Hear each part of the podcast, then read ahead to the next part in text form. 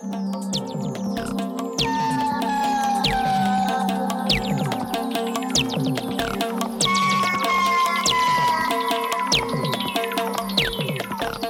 перший епізод подкасту Заземлення, створеного фондом Ізоляція. Мене звати Катерина Філюк, я кураторка фонду та проєкту Заземлення, що використовує різну оптику для вивчення впливу людського втручання на навколишнє середовище. Сьогодні ми говоримо з Олексієм Радинським, режисером та публіцистом, учасником Центру візуальної культури.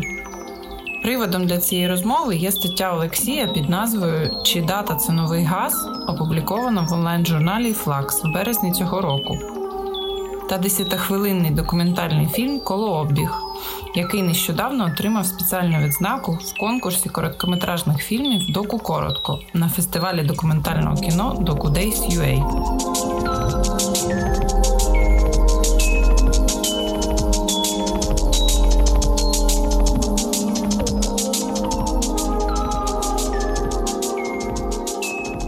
Привіт, Олексію. Привіт, Катя.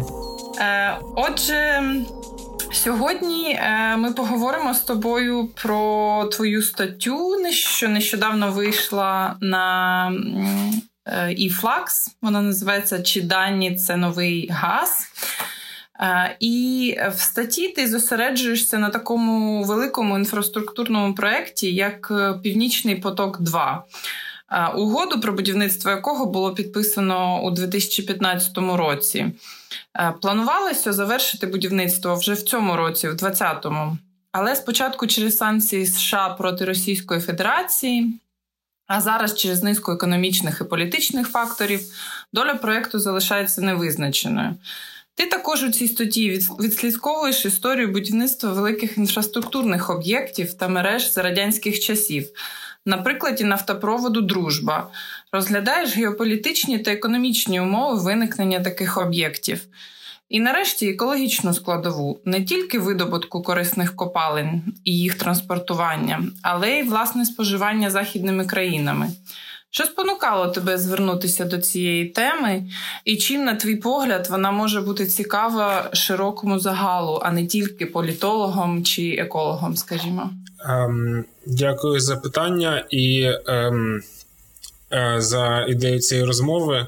Ну, насамперед, я не думаю, що ця тема має бути е, цікавою широкому загалу.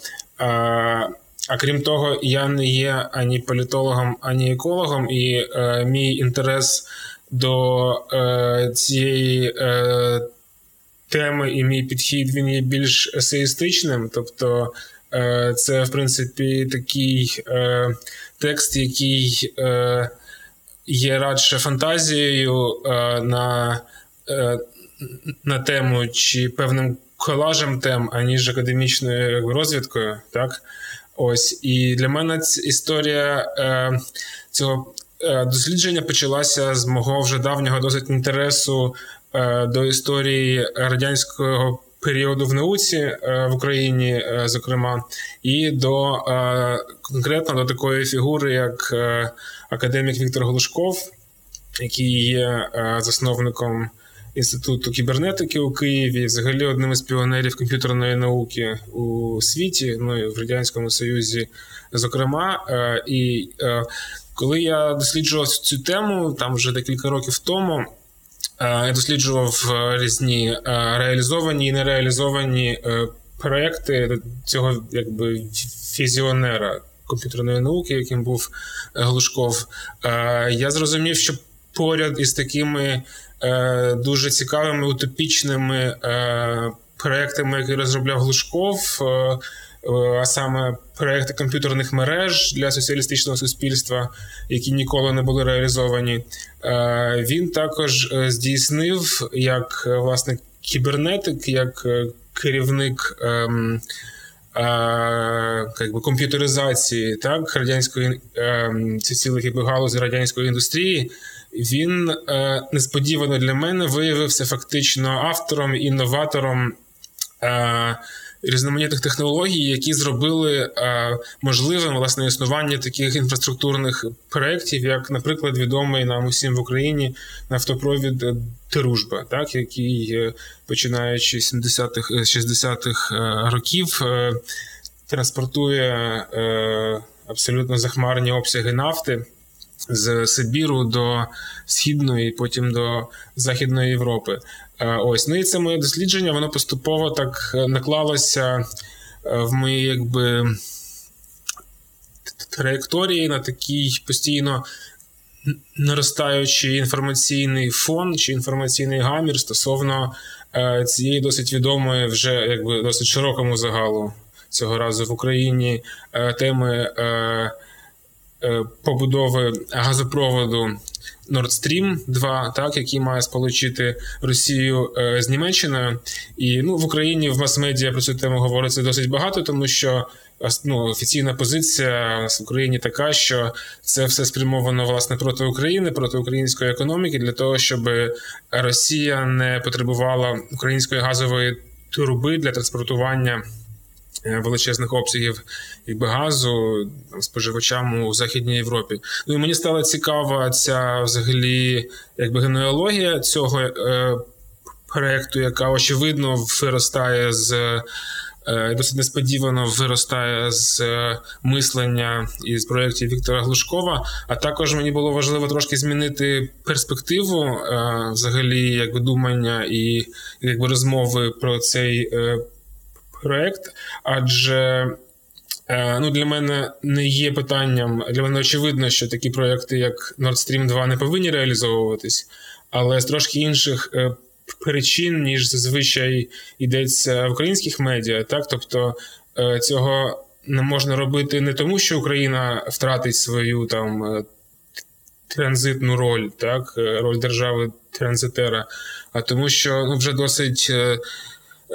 Давно стало зрозуміло, що видобування і спалювання е, таких речовин, як природний газ або нафта, веде просто нас усіх до глобальної кліматичної катастрофи, і е, якби наша країна виходить тут таким таким пасивним співучасником так, цього злочину.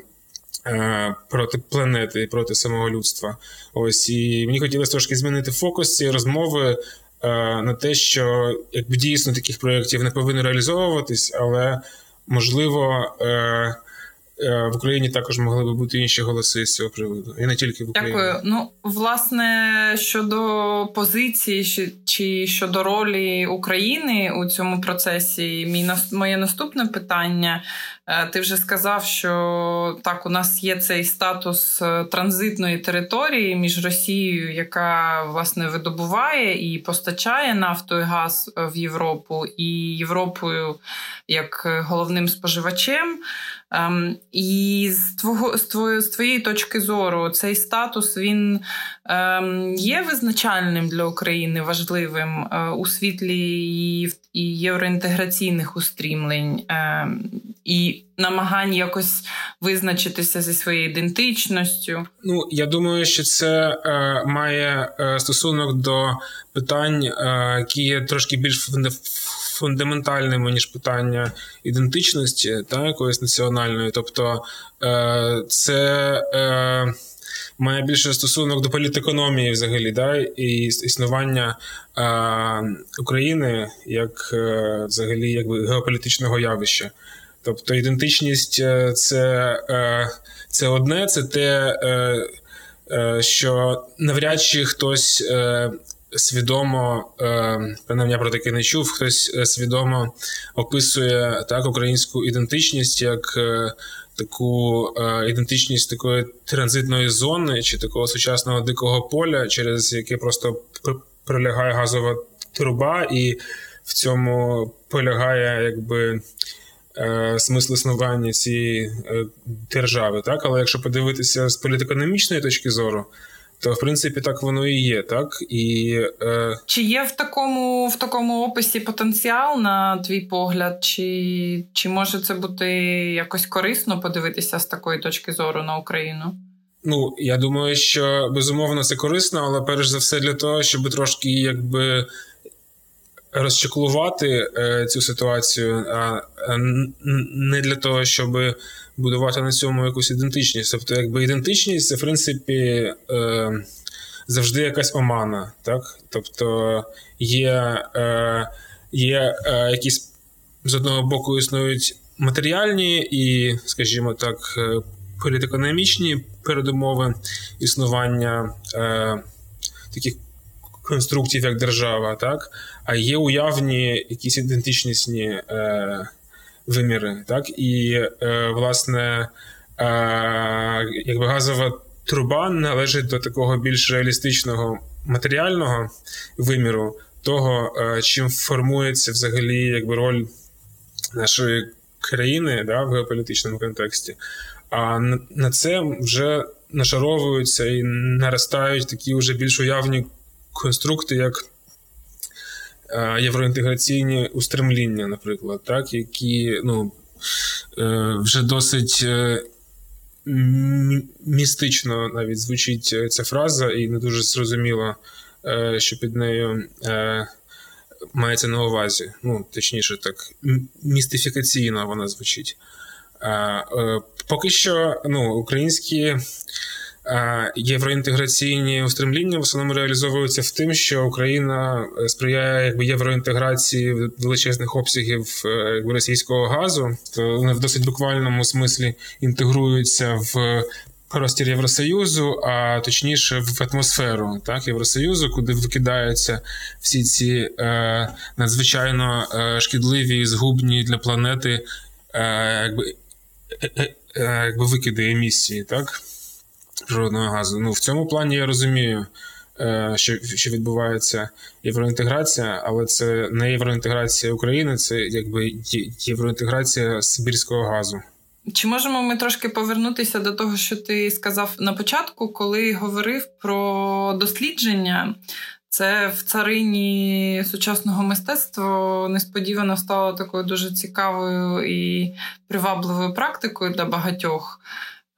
І, власне, ти і сказав, що ця стаття є е, результатом твого дослідження. Чи, чи міг би ти трошки більше сказати про те, як ти працюєш і як ти цю методологію застосовуєш? Чому е, чому взагалі е, це дослідження воно має місце більш якби в художньому контексті, ніж в академічному, а точніше, як в ну, опубліковане в журналі Е, пов'язаному з мистецтвом. Е, я, в принципі, е, займаюся вивченням якби, історії комп'ютерної науки в Україні. Перш за все, через її сліди в різноманітних архівах, які можна знайти у Києві. Моє дослідження почалося з того, що я вивчав е, взаємодію між науковцями і кінематографістами, е, художниками так е, в 60-ті, 70-ті, 80-ті роки у Києві, коли існувала так звана Київська школа наукового кіно. Навколо кінорежисера Фелікса Соболєва на студії Київ наукфільм. І я тоді виявив, що е, існувала дуже потужна і постійна е, фундаментальна така співпраця між е, ці студією наукового кіно у Києві і інститутом кібернетики, яким керував на той час Віктор Глушков. Ось і в принципі, ця так звана Київська школа наукового кіно, вона взагалі е, досить цікаве і дуже недооцінене явище в історії мистецтва, тому що це дійсно був такий мистецтво, яке побудоване на дослідженні, так, research-based art. А, а, Так. І е, це було це була як досить експериментальна е, практика, експериментальна школа наукового кіно, але е, цікаво теж е, сучасної точки зору насамперед те, що е, експериментаторство, так, і різноманітні формальні експерименти, які реалізовували ці люди, вони не мали своїм референтним полем е, сферу мистецтва взагалі. Тобто їх мистецтво цікавило менше за все. Вони шукали власне шляхів сполучення між кіно і наукою. Так вони взагалі якби розглядали кіно як е, засіб е, перескорення технічного і наукового прогресу. Ну, це буквально пряма цитата із Фелікса Соболєва.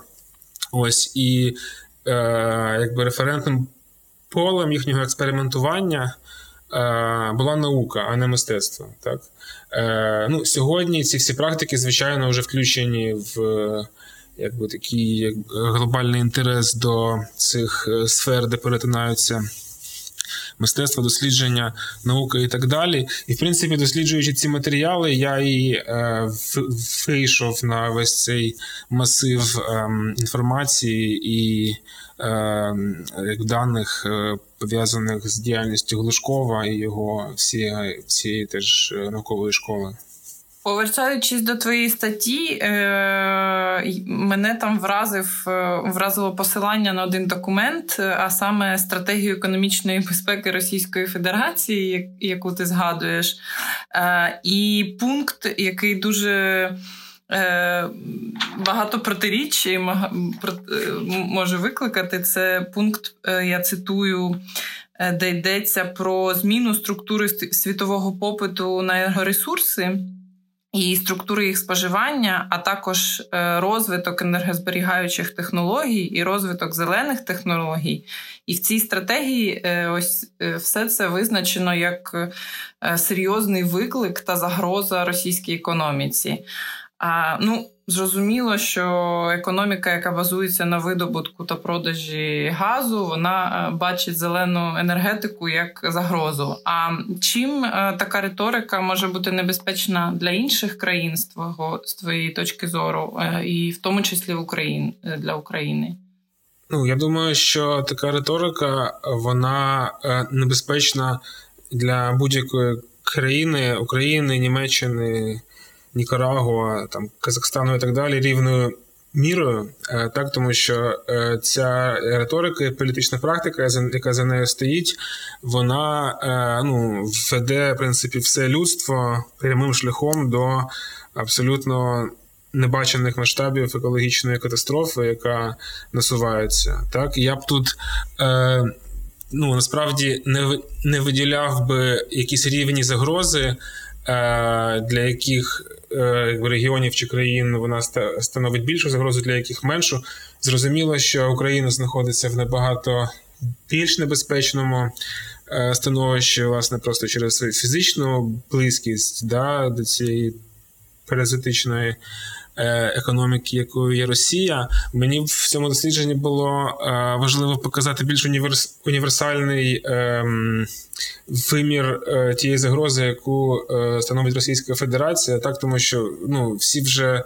Хто міг зрозуміти більш-менш зрозуміли, да, в чому е, загроза е, такої безпосередньо агресивної, як неоколоніальної політики, якби Росії щодо України, інших і там сусідів, так але е, в у вимірі екологічної загрози, якби Росія е, дуже рідко і дуже мало розглядається як е, справжня глобальна проблема.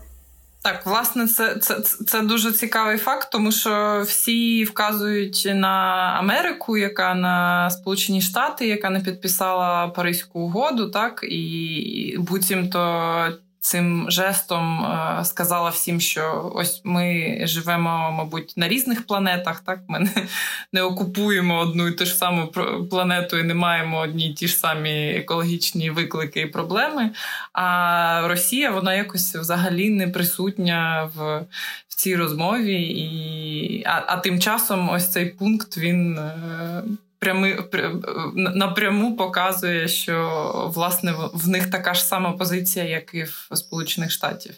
Ну так е, насправді. Е, тут важливо зрозуміти, що потрібно вийти е, за межі такої вже трошки, на жаль, неактуальної сьогодні опозиції між авторитаризмом і демократією, так що ось Е, я там не заперечую той факт, що е, в Росії, безперечно, панує більш авторитарна модель порівняно з тими ж самими Сполученими Штатами, але основний зараз політичний е, фронт взагалі це це фронт боротьби боротьби за екологію, а не за, на жаль, або на щастя, якісь якби цінності е, свободи, лібералізму і так далі. Тому що ну, якщо в нас не буде планети, на якій жити, і якби атмосфера, якою дихати, то всі наші ліберальні свободи нам уже потрібні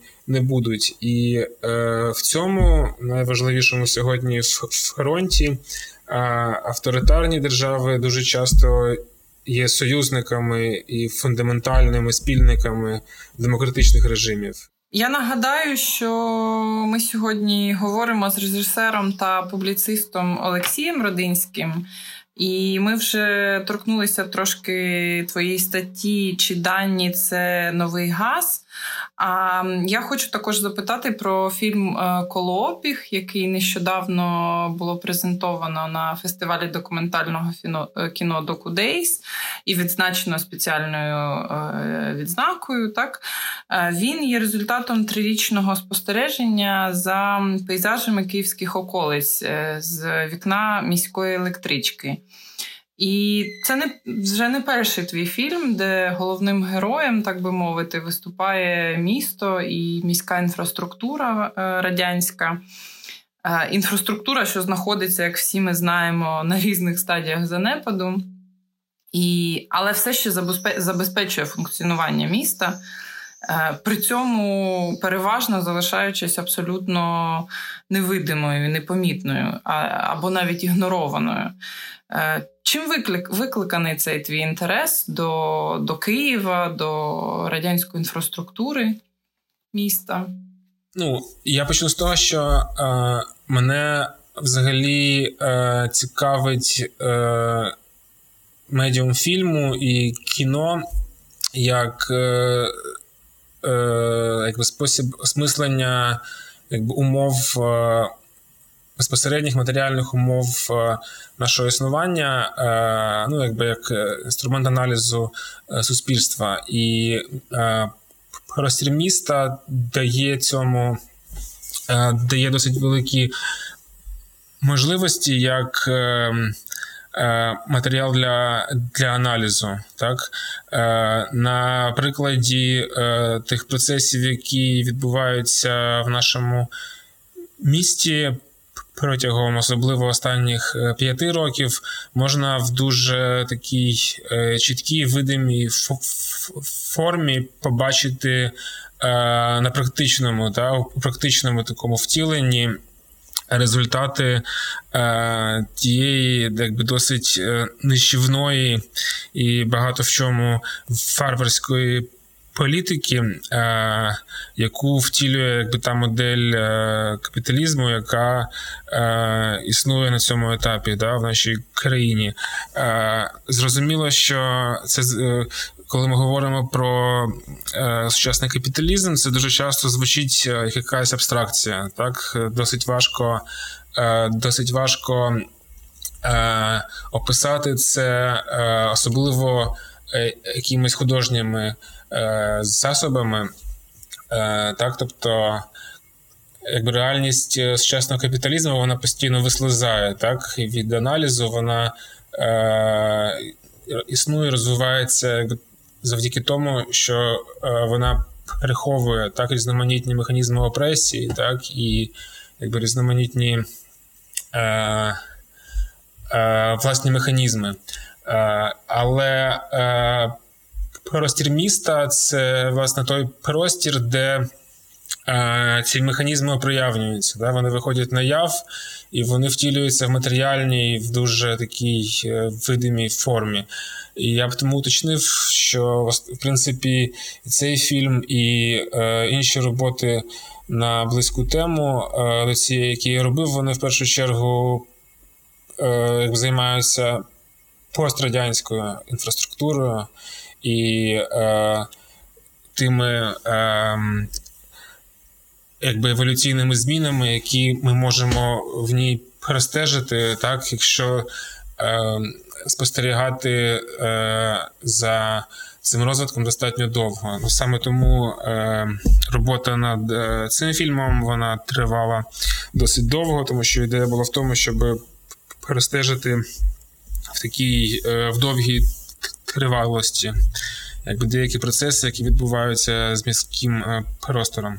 Чи можемо ми сказати, цитуючи Анну Цин, що це таке життя на руїнах капіталізму? Е, це власне вислів, який вона вводить в е, своїй книжці Гриб на краю світу про можливість життя на руїнах капіталізму.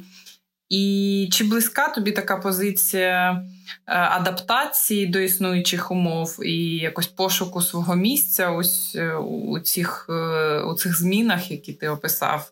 Чи чи може на противагу цій позиції це все ж таки е, для для сучасного публічного інтелектуалу, в тому значенні, яке надає е, йому Едвард Саїд, цей публічний інтелектуал він має протистояти, викривати, тут я цитую, кидати виклик, перемагаючи як вимушене мовчання слабких, так і тиху поведінку невидимої влади, що вже стала нормою. Ну, я думаю, що безперечно е, ми живемо на руїнах е, капіталізму, одночасно живучи на руїнах е, соціалізму, і досить важко зрозуміти, де закінчуються одні руїни, починаються інші. Так, і в цьому можливо такий власне естетичний інтерес цієї реальності. Ось а щодо якби ролі публічного інтелектуала е, я е, в минулому займався створенням фільмів і інших там критичних і якби різних висловлювань на цю тему. Фільм, який, про який ми зараз говоримо, якраз таким висловлюванням, як на мене, не є. Е, це більш е, така е, аналітична робота, яка намагається використати різні суто кінематографічні стратегії так, для експериментування з ідеєю спостереження, якби ідеєю аналізу. Я робив цей фільм паралельно з попередньою своєю роботою. Е, колір фасаду синій, яка є, власне, таким більш е, публічним критичним висловлюванням, безпосередньо політичним. І е, е, цей проект і цей фільм я продовжую. Зараз вже якби ми робимо другий фільм у співпраці з головним героєм фільму Колір фасаду синій Флоріаном Юрієвим, е, який. Е, Е, з яким мені дуже цікаво співпрацювати серед іншого, не в першу чергу, але серед іншого, е, тому що він втілює таку досить парадоксальну е, фігуру публічно непублічного інтелектуала, який не вкладається насправді в ці концепції. А фільм Колообіг це швидше якби робота створена. Ем, на маргінесі так, цього процесу на берегах е, інших е, споріднених е, із цим проєктів, пов'язаних з міським простором. І тут, на жаль, або на щастя, ніякої такого відвертого критичного потенціалу немає, як на мене. Дякую, Олексій. Дякую за розмову. Е, змістовну та дуже цікаву. Е, нагадаю, що це е, перший епізод подкасту Заземлення, який створено фондом ізоляція. Дякую на все добре. Дякую вам.